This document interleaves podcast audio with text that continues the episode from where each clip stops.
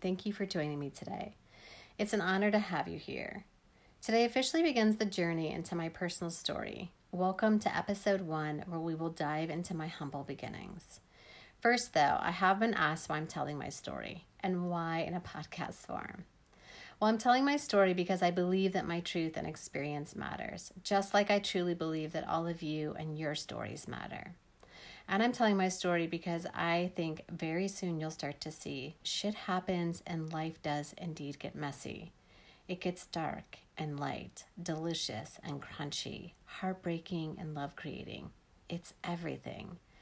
And I continue to learn and grow through it, and have been painstakingly learning to love myself all the more as well. I also believe that until we own our stories, we are our stories. And for me, I have a lot of stories that want to keep me small, in fear, and not wanting to be here. But I am not my stories, and I'm not learning to entangle them without some grit, tears, anger, and absolute willingness to get into my shit. As for choosing to speak my story, I don't know that I would have. I just feel called to it and was told by several people that I love to do it this way. And believe me, this is terrifying, and I would rather just write my story, and if I'm being honest, never share it. My story is not always easy to speak, and because I'm not my stories, I am going to walk into the terror and speak it anyway. Because I know I'm not alone, and I think it helps to hear someone sharing their messiness, being real and in it. So, before we get into the thick of it, I do have a couple of caveats. One, as I just admitted, sharing my story with all of you is hard and scary, so please bear with me as I get real and honest about this crazy, complicated, messy life. Two, this is my story and truth as I have experienced and lived it. I have changed all the names to maintain confidentiality, but I'm sure that I will inevitably piss certain people off, and we're just gonna let it be there. Okay? Let's get cozy and dive in. And as we dive in, remember this story and the way it is told will be raw and imperfect. I grew up in Denver, Colorado, but that's not where my story begins. I was actually born in Leadville, which is the highest elevated city in the US. I was scheduled to come into the world on Christmas of 1976, but decided to come out early on the 3rd. My guess is that I came out early because I don't like to follow rules, and if I'm being real, I probably didn't want to compete with you know who. And I also came out as a preemie and very tiny, and was later told that my mom couldn't keep anything down minus Twinkies. Yes, Twinkies. And when I was born, the nurse wanted my name for my birth certificate, and my mom was exhausted, and I'm not sure where my dad was. But there was a sweet candy striper there. And if you don't know what that is, they are volunteers that handed out books, read to people, spent time with the ill, etc. And knowing my mom, she probably befriended her at some point and the candy striper said, I think you should name her Eva Dawn because she was born at the eve of dawn, which is true. And yes, that is my name. And I do have an older brother, about a year and a half older. My parents were very young when they had me, around 20. And my mom left my dad, and we all moved to Denver when I was very young. And even though I don't actually remember my early years, I was told when I was older why my mom left my dad and moved us to the big, scary city. And the story goes like this One day, my dad came home from work. He worked at the mine, and he asked my mom if she'd seen his sugar cubes that were sitting on the coffee table that morning. She thought about it and said, Oh, yeah. Now that I think of it, Eva ate them. You know she loves sugar. In fact, the last time I saw her, she had sugar and drool all over her chin. In fact, where is Eva? She's been really quiet this morning, which, as you can guess, was unusual for me. I was usually into everything and never stopped moving. My dad was furious and said, Damn it, those were my acid hits. And I should probably mention now that my dad was an alcoholic and drug addict at this time. So they ran to find me in a corner of my tiny mountain cabin, giggling and staring at the wall. When they turned me around, they saw that my eyes were dilated and I was indeed tripping. Of course, at this point, they couldn't have done anything. If they had brought me to a clinic or hospital, the state would have taken me away. So there was nothing to do but wait it out. So, fortunately for me, I was actually having a really good time. And that's what they did. They just waited it out. But at this moment, my mom was deciding to leave my dad. And I don't know the exact age of this, but let's say I was older than one and younger than two. And so my mom, with her high school diploma, knowing nothing but the country life, packed me and my brother up and moved us to Denver. So she found a studio apartment in the thick of the city, found a job, and someone to look after us in our building when she worked. Sounds awesome, right? And it was. She didn't know anything about being on her own, living in a city, and taking care of two small kids. And did I mention that we were in one of the worst neighborhoods? In fact, we lived behind a strip club that my mom was convinced was a dance academy. Mm-hmm. So we're figuring it out, and then one day we come home and everything that we owned, which wasn't a lot, was stolen. And I mean everything plates, cups, sheets, towels, mattresses, toys, you name it, and it was gone. It looked like we had never moved in. What happened, you asked? Well, my mom's version of the story was that she had a disagreement with a neighbor, really a child, who was being mean to his grandmother. So she came out into the hall and saw this young, almost tween being rude to his grandmother, and she said, Hey, we don't talk to our grandparents like that. Just like that. And he replied, Lady, you better shut your mouth or I'll fuck your shit up. Yeah, I think that's a normal hallway discussion. So most people would have been concerned about this exchange, but my mom said that yes, although it was disconcerting, she just wasn't overly concerned at the time. But we were a resilient breed, the Nelsons, so she just kept moving on and we rebuilt. Now, there's more to this story, but it won't reveal itself until later in my life. And since I am staying true to my timeline, you will just have to keep listening to know what really happened at this apartment building because life doesn't always happen linear or in an organized way. It's messy. Okay, at this point in my story, I do want to give a shout out to my mom because when she left my dad, he pretty much disappeared. In fact, the two years after we left, no one even knew if he was dead or alive, and he didn't even surface again until I was much older. And my mom, like most of us, was complex. She is one of my favorite people in the world because she's equally brave, bold, loving, scared, sad, overwhelmed, and a lot of the time, she just really struggled being our mom. And not in a loving kind of way, but just like the parental get shit done kind of way. You'll see. So, when I was six or seven, we moved out of the scary apartment in the city into Elle's basement apartment. Elle was an elderly woman that owned the house and lived upstairs and was very kind to us. Although our apartment was small, and I do mean tiny, my brother and I shared the bedroom. My mom slept on the couch in the living room, and the only door to the place was on the bathroom. Was tiny, but nonetheless, it was ours, and it was safe. And for me, Elle became a safe haven, an adult that I could trust and just be a kid with. I would go up most evenings after dinner and we would play cards or hide the thimble, and she would always give me something sweet. Really, I think we both enjoyed each other's company. Now, there is a lot that happens in this basement apartment. On the brighter side, shortly after we moved in, we found our cat. I don't know about you, but I think animals show up just when we need them. And for us, it was Thomas. One day, my brother and I were sitting on our driveway, like we often did, just looking at the street. And this big black and white tomcat walked past us. And then moments later, it came back, walked up our driveway, and just sat in front of us. And that was that. We begged our mom to keep him, and when she said yes, my brother named him Thomas. And just a little note about this cat. Although he agreed in his own way to be part of our family, he wouldn't allow himself to be domesticated and would come and go as he pleased. And he was fierce and mean to anyone but us. One day, we actually saw him chase a neighbor's dog down the street and bite off the tip of his tail and this was no small dog. But at the same time, Thomas would let me dress him up in doll clothes and walk him around in my stroller and not even blink a cat eye. He would also let my brother and I boomerang him up in the air and catch him in a blanket over and over. He really was part of our family and remained true to his tomcat nature.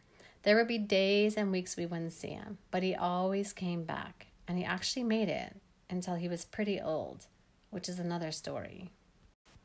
So we're just living our life, and one day my mom found a babysitter to watch us while she went out in the evenings. And the babysitter started out nice enough, but unfortunately didn't have the best intentions and started to molest me. The details of the molestation don't matter, and I did tell my mom, but unfortunately she didn't believe me.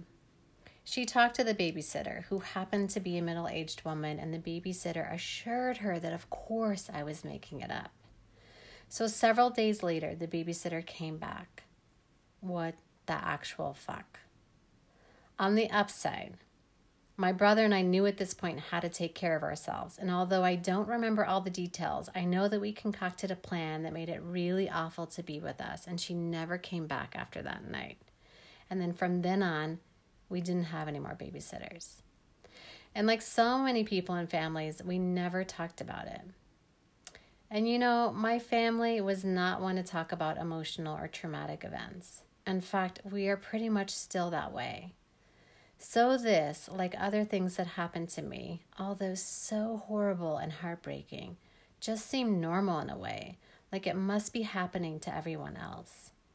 So, like anyone that needs to survive and feel like they are okay, I just kept moving on and putting everything away into a deep, dark crevice that I wouldn't open until I was much older. Yes, this shit just got real. So let's take a moment and a breath. Life is hard and messy, and it just keeps moving on. And like life, we're going to move on and I'm going to share my first school experience, which was at a Catholic school. And as you can imagine, it didn't go overly well. So, to start with, we were let in as their pro bono family, meaning we were taken in as the poor children, which is great, by the way. But unfortunately, in my case, we were treated that way as well. So, needless to say, me and the nuns didn't like each other very much. And this doesn't have anything to do per se with religion. It has everything to do with the fact that I don't like anything extreme, rigid, etc. So I don't really blame them for not liking me, and I didn't make it easy on them. I really see rules as more of a framework to be tested, maybe even bent, and if needed, broken. so, few reasons why they might not have liked me was to start with, they wanted me to be called Eve. And of course, I refused as my name is Eva. So when we went to church for our school worships, they made me sit in the back of the church because I didn't have a Catholic name. And we also had to wear these wool plaid dresses over white polo shirts every day, and the boys got to wear shorts. I didn't think it was fair. So I would wear boxers under my dress, and at recess, I would take off my dress and play. Well, the other girls started to follow my lead, and of course, my mom was called in.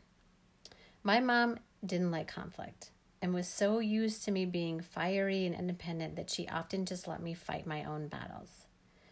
So they brought her in and, of course, wanted her to be upset because this behavior wasn't allowed.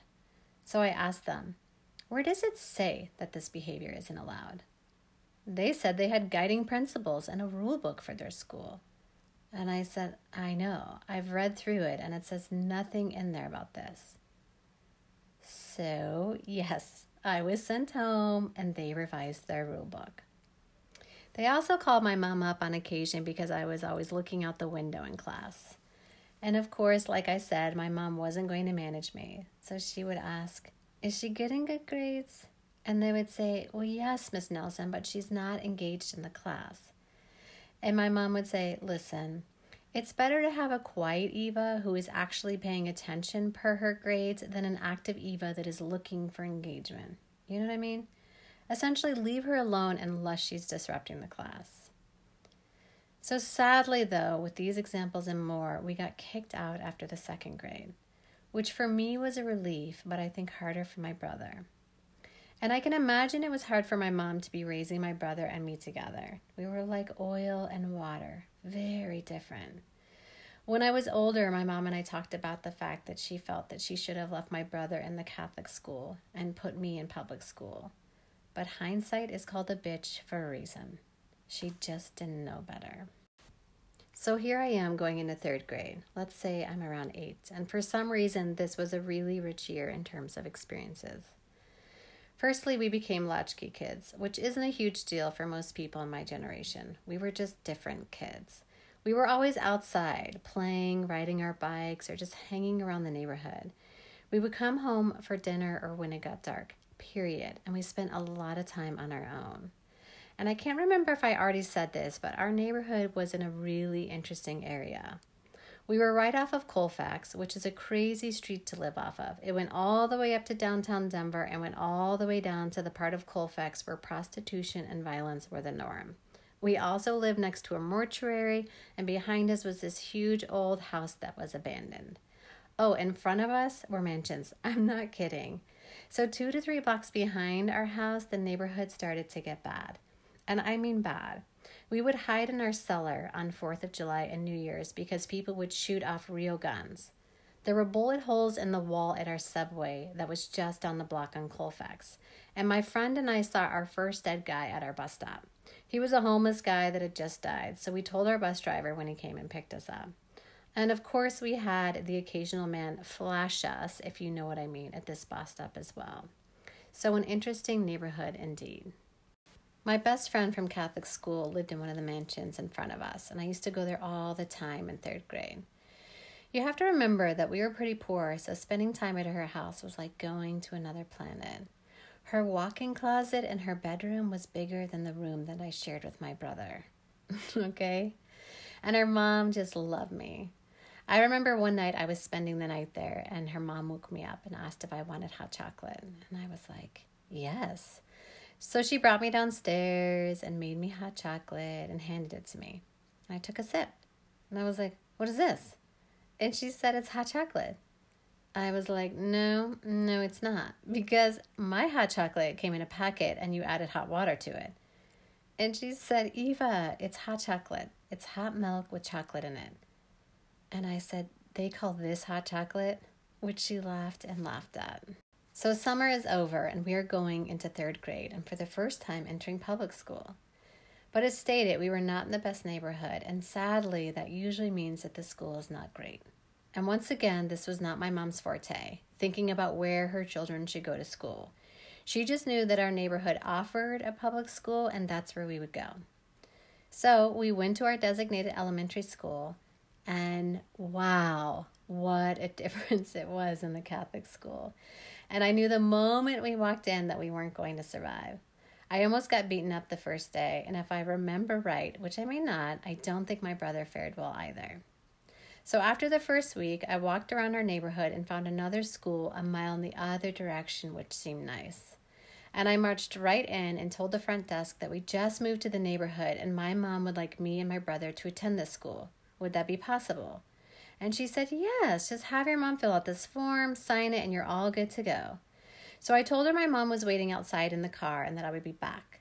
I went outside, filled out the form, signed it, and brought it back in.